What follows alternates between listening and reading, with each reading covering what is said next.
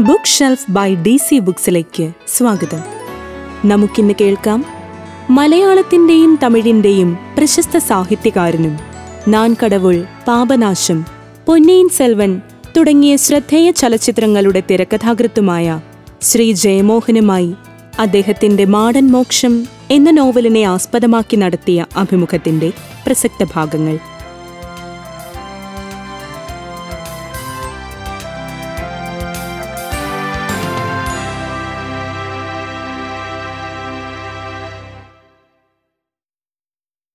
നമസ്കാരം. ഇന്ന് നമ്മോടൊപ്പമുള്ളത് പ്രശസ്ത തമിഴ് മലയാളം സാഹിത്യകാരനും തിരക്കഥാകൃത്തുമായ ശ്രീ ജയമോഹൻ സാറാണ്. അദ്ദേഹത്തിന്റെ മാടൻ മോക്ഷം എന്ന നോവൽ ഡി സി ബുക്സ് ഈയിടെ പ്രസിദ്ധീകരിക്കുകയുണ്ടായി. എനിക്ക് സാറിനോട് ആദ്യമായി ചോദിക്കാനുള്ളത് ഈ നോവൽ മുന്നോട്ട് വയ്ക്കുന്ന ആശയം രാഷ്ട്രീയം ഇതൊക്കെ ഒന്ന് വിശദീകരിക്കാമോ? മാടൻ മോക്ഷം ഞാൻ എഴുതി തുടങ്ങിയ കാലത്ത് അന്ന് ഇന്ത്യയിൽ ഹിന്ദുത്വം ഒരു രാഷ്ട്രീയ ശക്തിയായി മാറിയിരുന്നില്ല. എന്നെങ്കിലും ഇന്ത്യയുടെ ഭരണം അവരുടെ കയ്യിൽ പോകുമെന്ന് രാഷ്ട്രീയ ചിന്തകർ പോലും ഊഹിച്ചിരുന്നുമില്ല. ഞാൻ ഓർക്കുന്നു ഒ വി വിജയൻ വരഞ്ഞ ഒരു കാർട്ടൂണിൽ ഇന്ദിരാഗാന്ധി ഒരു പാറ്റൻ ടാങ്കിന്റെ മുകളിൽ കയറി യാത്രയാകുന്നു തൊട്ടടുത്ത് സ്വയം സേവകൻ കയ്യിലൊരു വടിയോടൊപ്പം നിൽക്കുകയാണ്. പാവം സ്വയം സേവക. അതിന് വടി പോരാ. ടാങ്ക് തന്നെ വേണം എന്ന് കാർട്ടൂണിസ്റ്റിന്റെ ബലൂൺ തൊട്ടടുത്ത്. അന്നെഴുതിയ ഈ കൃതി ഇന്ത്യയിൽ ഹൈന്ദവ രാഷ്ട്രീയം എങ്ങനെയാണ് അടിത്തട്ടിലേക്ക് അരിച്ച് കയറുന്നത് എന്നതിന്റെ ചിത്രമാണ് വരച്ച് കാണിക്കുന്നത്. വളരെ അടിത്തട്ടിലുള്ള ഒരു ദൈവമാണ് മാടൻ. ശരിക്കു പറഞ്ഞാൽ ദൈവങ്ങളിൽ ഒരു ദലിതൻ ചുടല മാടൻ എന്നാണ് പേര്. ചുടല കാക്കുന്നവൻ ശ്മശാന കാവലൻ. അതെ വേദത്തിൽ രുദ്രൻ ആരാണോ അതേ പദവിയുള്ള ആൾ പക്ഷേ അന്തസ്സുള്ളവർ ചെന്ന് തൊഴില്ല. കള്ളും ചുരുട്ടും മാംസമും കൊല്ലത്തിലൊരിക്കൽ അധകൃത ജാതിയിൽപ്പെട്ട ഒരാൾ കൊണ്ടുചെന്ന് കൊടുക്കും. പടപ്പ് എന്നാണ് അതിന്റെ പേര്. അവർക്ക് മാടൻ ആകാശത്തുള്ള ദൈവമല്ല ഒപ്പം ഉള്ള ദൈവമാണ്. ചാരായം കുടിച്ചുകൊണ്ട് മാടനോട് വഴകിടാൻ ചെല്ലുന്ന പലരെയും ഞാൻ കണ്ടിട്ടുണ്ട്. സ്വന്തം കുട്ടി മരിച്ചപ്പോൾ കരഞ്ഞുകൊണ്ട് ഓടിപ്പോയി. മണ്ണുവാരി മാടന്റെ മുറത്തെരിഞ്ഞ് നിലവിളിച്ച ഒരു അമ്മയെ ഞാൻ കണ്ടിട്ടുണ്ട്. അവരുടെ ഒപ്പമുണ്ടായിരുന്ന ഒരു ദൈവം മറ്റൊന്നായി മാറുന്നതിന്റെ ചിത്രമാണ് ഈ കഥയിലുള്ളത്. ഈ കഥ പ്രസിദ്ധീകരിച്ച കാലത്ത് പക്ഷേ അത് എഴുത്തുകാരൻ എഴുതിയുണ്ടാക്കിയ ഒരു യാഥാർത്ഥ്യമായിരുന്നു. അതിന് ശേഷമാണ് തമിഴകം മുഴുവനുള്ള മാടൻ ദൈവങ്ങൾ പെട്ടെന്ന് അരുൾമിகு മാടസ്വാമികൾ ആയ മാറിയത്. അവരുടെ ക്ഷേത്രങ്ങൾ പൊളിച്ച് ആഗമ രീതിയിലുള്ള പുതിയ ക്ഷേത്രങ്ങൾ പണിയുകയുണ്ടായി. മാടൻ പഴയ ശില്പങ്ങളിൽ കയ്യിലൊരു വാളുമായി തുറിച്ചു നോക്കി നിൽക്കുകയുള്ളൂ. ഇന്ന് വാൾ തലയ്ക്ക് താഴെ താഴ്ത്തി പിടിച്ച് മറ്റൊരു കയ്യിൽ അഭയഹസ്തം കാണിച്ച് മന്ദഹാസത്തോടു കൂടിയിരിക്കുകയാണ്. ആഹമം എന്നാൽ സംസ്കൃത ദേവപ്രതിഷ്ഠാ നിയമമാണ്. അതിൽ ബന്ധസ്ഥനാകുന്ന മാടനെ പറ്റിയാണ് ഈ കഥ. കഴിഞ്ഞ ഇരുപത്തഞ്ച് കൊല്ലത്തിൽ തമിഴകത്തിൽ മിക്കവാറും എല്ലാ രാഷ്ട്രീയ ചർച്ചകളിലും കടന്നു വരുന്ന ഒരു കഥയാണിത്. ജയലളിത തമിഴകത്തിൽ ഗ്രാമീണ ദൈവങ്ങൾക്ക് ജന്തുബലി നിരോധിച്ചപ്പോൾ ഈ കഥ വളരെയേറെ ചർച്ച ചെയ്യപ്പെട്ടു. ഇന്ന് പക്ഷേ ഈ കഥ വളരെ എതിർപ്പുകൾ വിളിച്ചു വരുത്തുന്ന ഒന്നായി മാറിക്കഴിഞ്ഞു. സാർ ഇപ്പോൾ സോഷ്യൽ മീഡിയയുടെ ഒരു പൊതു സ്വഭാവമുണ്ടല്ലോ. നമ്മുടെ ജാതി മതം രാഷ്ട്രീയം അത് ഒരാളുടെ ശരി അത് മറ്റുള്ളവരുടെ തെറ്റ് എന്നുള്ളൊരു സമീപനം. ഇപ്പോൾ ആയിരത്തി തൊള്ളായിരത്തി എൺപത്തൊമ്പതിൽ പ്രസിദ്ധീകരിച്ച മാടൻ മോക്ഷം രണ്ടായിരത്തി ഇരുപതുകളിലേക്ക് എത്തുമ്പോൾ അത് ആ സമൂഹ മാധ്യമങ്ങളുടെയും മറ്റും അതേ പെരുമാറ്റത്തെ അങ്ങനെ തന്നെ പ്രതിഫലിപ്പിക്കുന്നുണ്ട്. ഇതിനെക്കുറിച്ച് സാറൊന്ന് വിശദീകരിക്കാമോ? സോഷ്യൽ മീഡിയ മുൻപ് ചായക്കടകളിലും മറ്റ് പൊതുസ്ഥലങ്ങളിലും സാധാരണ ജനങ്ങൾ തമ്മിൽ സംസാരിച്ചിരുന്ന അതേ കാര്യങ്ങളെയാണ് ഒരു ഫോറത്തിൽ രേഖപ്പെടുത്തുന്നത്. അവർക്കൊരു സ്ഥലം നൽകുകയാണ് സോഷ്യൽ മീഡിയ ചെയ്യുന്നത്. പുതുതായിട്ട് അതൊന്നും നിർമ്മിക്കുന്നില്ല. പക്ഷേ പല സ്ഥലങ്ങളുമായി കാറ്റിൽ അലിഞ്ഞു പോകുന്ന സാധാരണ ചിന്തകൾ. ഇങ്ങനെ ഒരു ഫോറത്തിലൂടി ഒന്നായി സ്വരൂപിക്കപ്പെടുമ്പോൾ വലിയൊരു ശക്തിയായി മാറുന്നു. വലിയൊരു ഐഡിയോളജിക്കൽ ഫോഴ്സായി മാറുന്നു. അത് അതിന്റെ വലുപ്പം കാരണം കൊണ്ട് തന്നെ ഓരോ എഴുത്തുകാരനെയും നേരെ ഭയപ്പെടുത്തുന്ന ഒരു ഭൂതമായി മാറിക്കഴിഞ്ഞിരിക്കുന്നു. അടുത്ത കാലത്ത് ഡി സി ബുക്സ് സംഘടിപ്പിച്ച കേരള ലിറ്റ് ഫെസ്റ്റിൽ പങ്കെടുത്തതിന് ശേഷം എയർപോർട്ടിലേക്ക് കാറിൽ പോകുമ്പോൾ ചില എഴുത്തുകാരോട് സംസാരിക്കേണ്ടി വന്നു. പലതരം പ്രായമുള്ളവർ എല്ലാവരും ഏകസ്വരത്തിൽ പറഞ്ഞത് സോഷ്യൽ മീഡിയ തങ്ങൾക്ക് നൽകുന്ന ഭീഷണിയെ കുറിച്ചാണ് സോഷ്യൽ മീഡിയയുടെ ഈ ഐഡിയോളജി ഒരു ഗ്രാൻഡ് ഓവർ ആവറേജ് ആണ് ഈ പൊതു മാനക ചിന്ത അതിശക്തമാവുമ്പോൾ ഓരോരുത്തരെയും അതിലേക്ക് വലിച്ചിഴയ്ക്കാനാണ് ശ്രമിക്കുന്നത്. ഒരുപക്ഷെ ചെറുപ്പക്കാരെ വലിയ വായനയോ വിദ്യാഭ്യാസം ഇല്ലാത്ത ആളുകളെ അത് മുകളിലേക്ക് എത്തിച്ച് തന്റെ ഒപ്പം നിർത്തും. പക്ഷേ അതിന് കടന്നുപോയ എഴുത്തുകാർ ചിന്തകർ പോന്നവരെ അത് വലിച്ചഴിച്ച് താഴോട്ട് കൊണ്ടുവന്ന് തന്റെ നിലവാരത്തിലേക്ക് നിർത്തുക ചെയ്യുന്നു. ഇതിന്റെ ശക്തിയെ സമീപിക്കുക എന്നുള്ളത് ഇന്ന് അത്ര എളുപ്പമല്ല. അതിനെതിരെയുള്ള ഒരു പോരാട്ടം തന്നെ ആവണം ഇന്നുള്ള ചിന്തയും ഇന്നുള്ള സാഹിത്യവും. നേരെ മറിച്ച് ഇന്ന് എഴുത്തുകാരിൽ നല്ലൊരു ഭാഗം ആളുകളും ഈ സോഷ്യൽ മീഡിയയിൽ പോയി വായനക്കാരെ കണ്ടെത്താം എന്ന് വിചാരിക്കുന്നുണ്ട്. അത് അസാധ്യമാണ് എന്ന് കഴിഞ്ഞ പത്ത് കൊല്ലമായി തുടർന്ന് പറഞ്ഞു വരുന്ന ഒരാളാണ് ഞാൻ. നൂറിലേറെ ലേഖനങ്ങൾ അതിനെക്കുറിച്ച് എഴുതിയിട്ടുണ്ട്. അവിടെ നിങ്ങൾ പറയുന്നത് കേൾക്കാനല്ല ആളുകൾ വന്നിരിക്കുന്നത്. അവർ തമ്മിൽ സംസാരിച്ച് സ്വയം സ്വീകരിക്കുന്ന ഒരു നിലപാട് നിങ്ങളിലേക്ക് കയറ്റാൻ വേണ്ടിയിട്ടാണ്. സമൂഹ വലൈത്തളം എന്നാണ് ഞങ്ങളിവിടെ പറയുന്നത്. സോഷ്യൽ മീഡിയയിൽ പോയി നിങ്ങൾ ആരും ഒന്നും അങ്ങോട്ട് പറയാൻ പറ്റില്ല. മറ്റൊന്ന് സമകാലീനതയാണ്.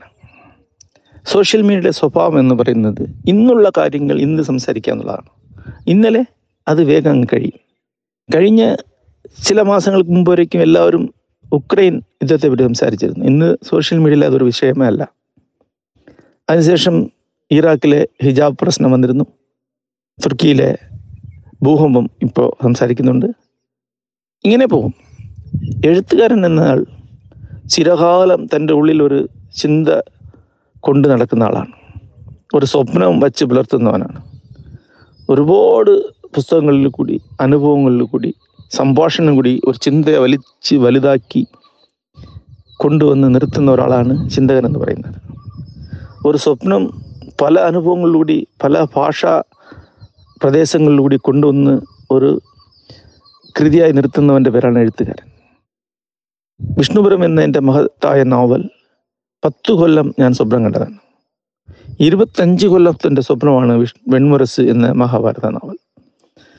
ഇന്ന് മാത്രമേ ഉള്ള സമകാലിത മാത്രമേ ഉള്ള സോഷ്യൽ മീഡിയ അങ്ങനെ ഒരു സ്വപ്നം വച്ച് പുലർത്താൻ അനുവദിക്കുന്നില്ല.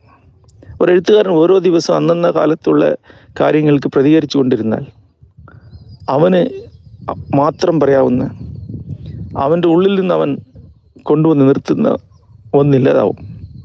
അത് എഴുത്തുകാരന്റെ മരണമാണ്. പക്ഷേ സോഷ്യൽ മീഡിയയിൽ നിങ്ങൾ എത്തിയാൽ എല്ലാവരും നിങ്ങളോട് പറയും ഇന്നിതാണ് പ്രശ്നം ഇതേപ്പറ്റി പറയൂ. ഇതിനെപ്പറ്റി നിന്റെ അഭിപ്രായം എന്താണ്? പറഞ്ഞേ പറ്റൂ. പറഞ്ഞില്ലെങ്കിൽ നീ ഒളിച്ചു മാറുകയാണ് ഒഴിഞ്ഞു നിൽക്കുകയാണ്. നീ ഞങ്ങളോടൊപ്പം നിന്നില്ലെങ്കിൽ ഞങ്ങളെ നിലപാടെടുത്തില്ലെങ്കിൽ നീ ഞങ്ങളെ ശത്രുവാണ്. ഇന്ന് അഭിപ്രായങ്ങൾ തുറഞ്ഞു പറഞ്ഞ എഴുത്തുകാരൻ ഹൈന്ദ് വികാരത്തെ വ്രണപ്പെടുത്തും. ഒപ്പം പുരോഗമനക്കാരുടെ വികാര വികാരത്തെ വ്രണപ്പെടുത്തേണ്ടി വരും. രണ്ടുപേരുടെയും ശത്രുവാകേണ്ടി വരും. രണ്ടുപേരും അവനെ അവരുടെ ശത്രു തലത്തിലേക്ക് നീക്കി നിർത്തി. പുലഭ്യം പറഞ്ഞു തുടങ്ങും. രാഷ്ട്രീയം സംസാരിക്കുന്നവരുടെ പ്രശ്നം അതാണ്. അവർക്ക് ശത്രുക്കളോട് സംസാരിക്കാൻ മാത്രമേ അറിയാവൂ. തന്റെ ഒപ്പം നിൽക്കാതെ എല്ലാവരെയും ശത്രുവായി കണിച്ചുകൊണ്ട് മാത്രമേ അവർക്ക് സംസാരിക്കാൻ പറ്റുള്ളൂ. അപ്പൊ നിങ്ങൾ എത്ര ആളുകളുടെ ശത്രുവാകും? ശത്രുക്കൾ മാത്രമുള്ള ഒരു തലത്തിലേക്ക് നിന്ന് എന്ത് സംസാരിക്കാൻ കഴിയും? സോഷ്യൽ മീഡിയ ഇന്നുണ്ടാക്കുന്ന ഏറ്റവും വലിയ പ്രശ്നങ്ങൾ ഇതൊക്കെയാണ്. സോഷ്യൽ മീഡിയയുടെ മൂന്നാമത്തെ പരിമിതി അല്ലെങ്കിൽ സ്വഭാവം. അത് ഒരു പ്രത്യേകതരം ലോകൃതമുള്ളതാണ് അത് മാറ്റൊല്ലി മുറി എന്നാണ് ചിന്തകർ അതിനെ വിശേഷിപ്പിക്കുന്നത്. സ്വന്തം ശബ്ദം സ്വയം കേൾക്കുന്ന ഒരു ചെറിയ മുറി. സോഷ്യൽ മീഡിയ നിങ്ങൾക്ക് ഉണ്ടാക്കി തരുന്ന കേൾവിക്കാർ നിങ്ങളോട് നേരത്തെ ബന്ധമുള്ള ആളുകളാണ്. അവർ ഓരോരുത്തരെയും വിളിച്ച് നിങ്ങളെ ഒപ്പം കൊണ്ട് ചേർക്കുക ചെയ്യുന്നത്. ഒപ്പം നിങ്ങളോട് പ്രതികരിക്കുന്നവരെ നിങ്ങൾ ബ്ലോക്ക് ചെയ്യുകയും ചെയ്യും.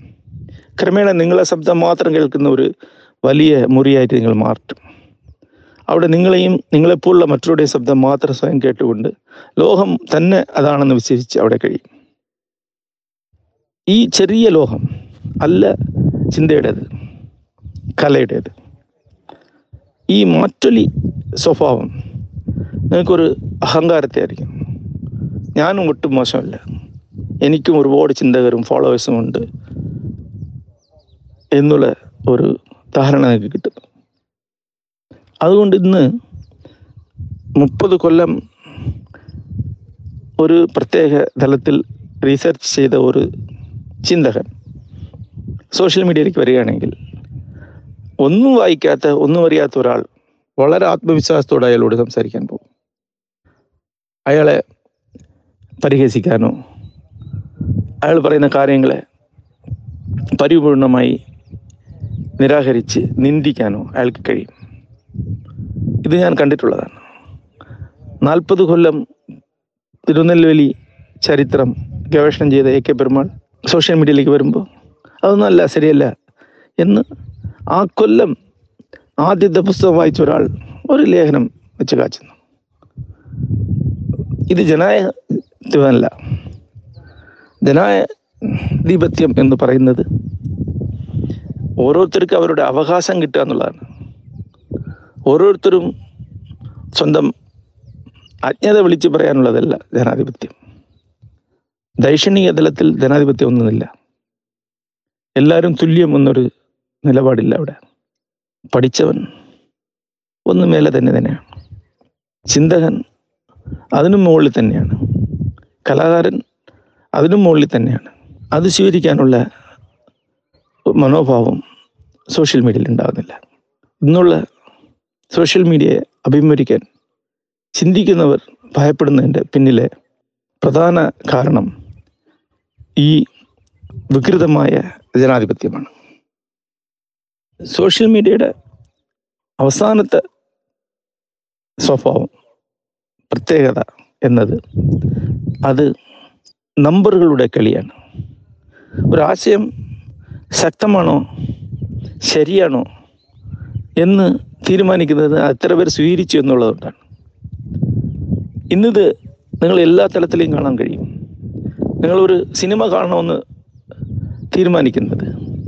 അത് എത്ര പേർ കണ്ടു അത് എത്ര പേർ സ്വീകരിച്ചു എന്ന അടിസ്ഥാനത്താക്കിയാണ് ഒരു ചെരുപ്പ് വാങ്ങണമെങ്കിൽ എത്ര പേർ അത്ര ചെരുപ്പ് വാങ്ങിയിട്ടുണ്ട്? എത്ര പേരെ സ്വീകരിച്ചു എന്നതാണ് നിങ്ങളുടെ മാനദണ്ഡം.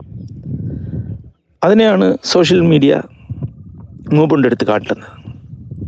ഇന്ന് ബോർഗ എഴുതിയിരുന്നുണ്ടെങ്കിൽ ബോർഗയെ സോഷ്യൽ മീഡിയ പൊക്കി കാട്ടില്ല. തന്റെ ആദ്യത്തെ പുസ്തകം പതിമൂന്ന് പേർ മാത്രം വായിച്ചു എന്നും ആ പതിമൂന്ന് പേരും വളരെ പ്രധാനപ്പെട്ടവരാണ് തനിക്കെന്നും ബോർഗെ ഒരു ഇന്റർവ്യൂ ഇന്റർവ്യൂവിൽ പറയുന്നുണ്ട്. പ്രത്യേക രുചികളുള്ളവർ സൂക്ഷ്മതകളുള്ളവർ ഉള്ളവർ ആസ്വദിക്കുന്ന ഒന്നാണ് നല്ലത് എന്ന ചിന്തയിൽ നിന്നും ശരാശരി ആഗ്രഹിക്കുന്ന ഒന്നാണ് നല്ലതെന്ന ചിന്തയിലേക്ക് നാം മാറിക്കൊണ്ടിരിക്കുകയാണ്. ഇന്ന് ആർട്ടിഫിഷ്യൽ ഇന്റലിജൻസ് വന്നു. പറയുക ആരാണ് മലയാളത്തിലെ ഏറ്റവും നല്ല എഴുത്തുകാരൻ എന്ന് പറയുമ്പോൾ അത് മലയാളത്തിൽ ഏറ്റവും കൂടുതൽ വായിക്കപ്പെടുന്ന ഒരാളെയാണ് എഴുത്തുകാരൻ എന്ന് എടുത്ത് കാണിക്കുന്നത്. അങ്ങനെയല്ല. നല്ല എഴുത്തുകാരൻ എല്ലാവരും വായിക്കപ്പെടുന്ന ഒരാളായിരിക്കണം എല്ലാവരും വായിക്കുന്ന ഒരാളായിരിക്കണം ആവശ്യമില്ല. അതിസൂക്ഷ്മമായ ആസ്വാദന ശേഷിയും ചിന്താശേഷിയുമുള്ള ആളുകളുടെ വായന ആണ് വിശ്വസിക്കേണ്ടത്.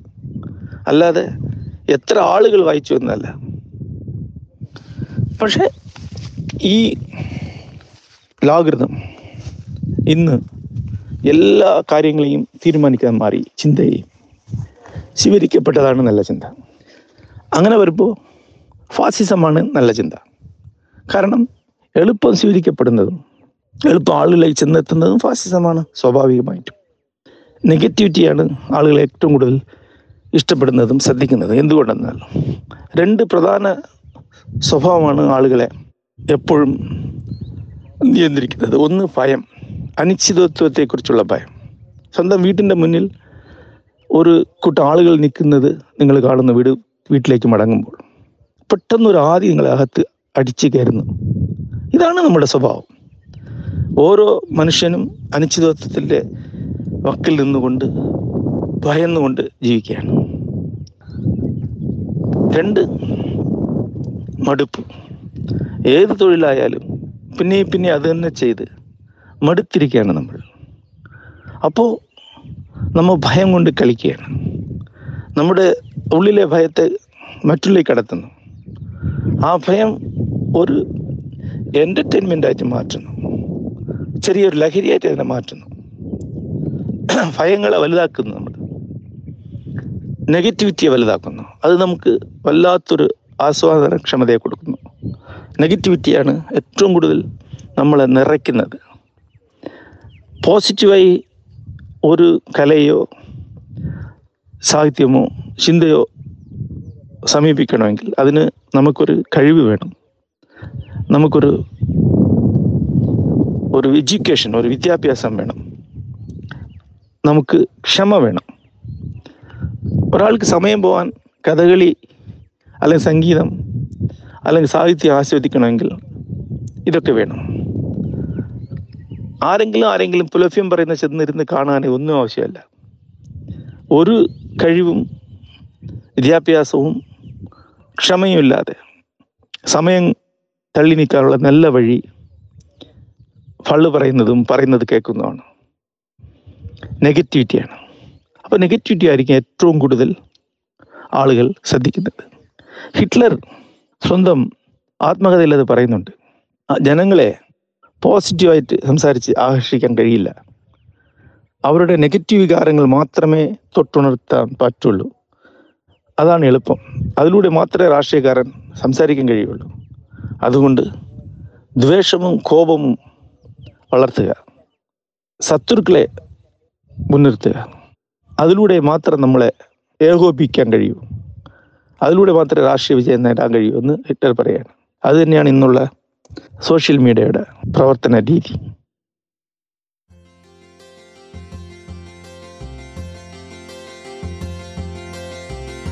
Thank you for listening to DC Books Podcast. Stay tuned for the next one.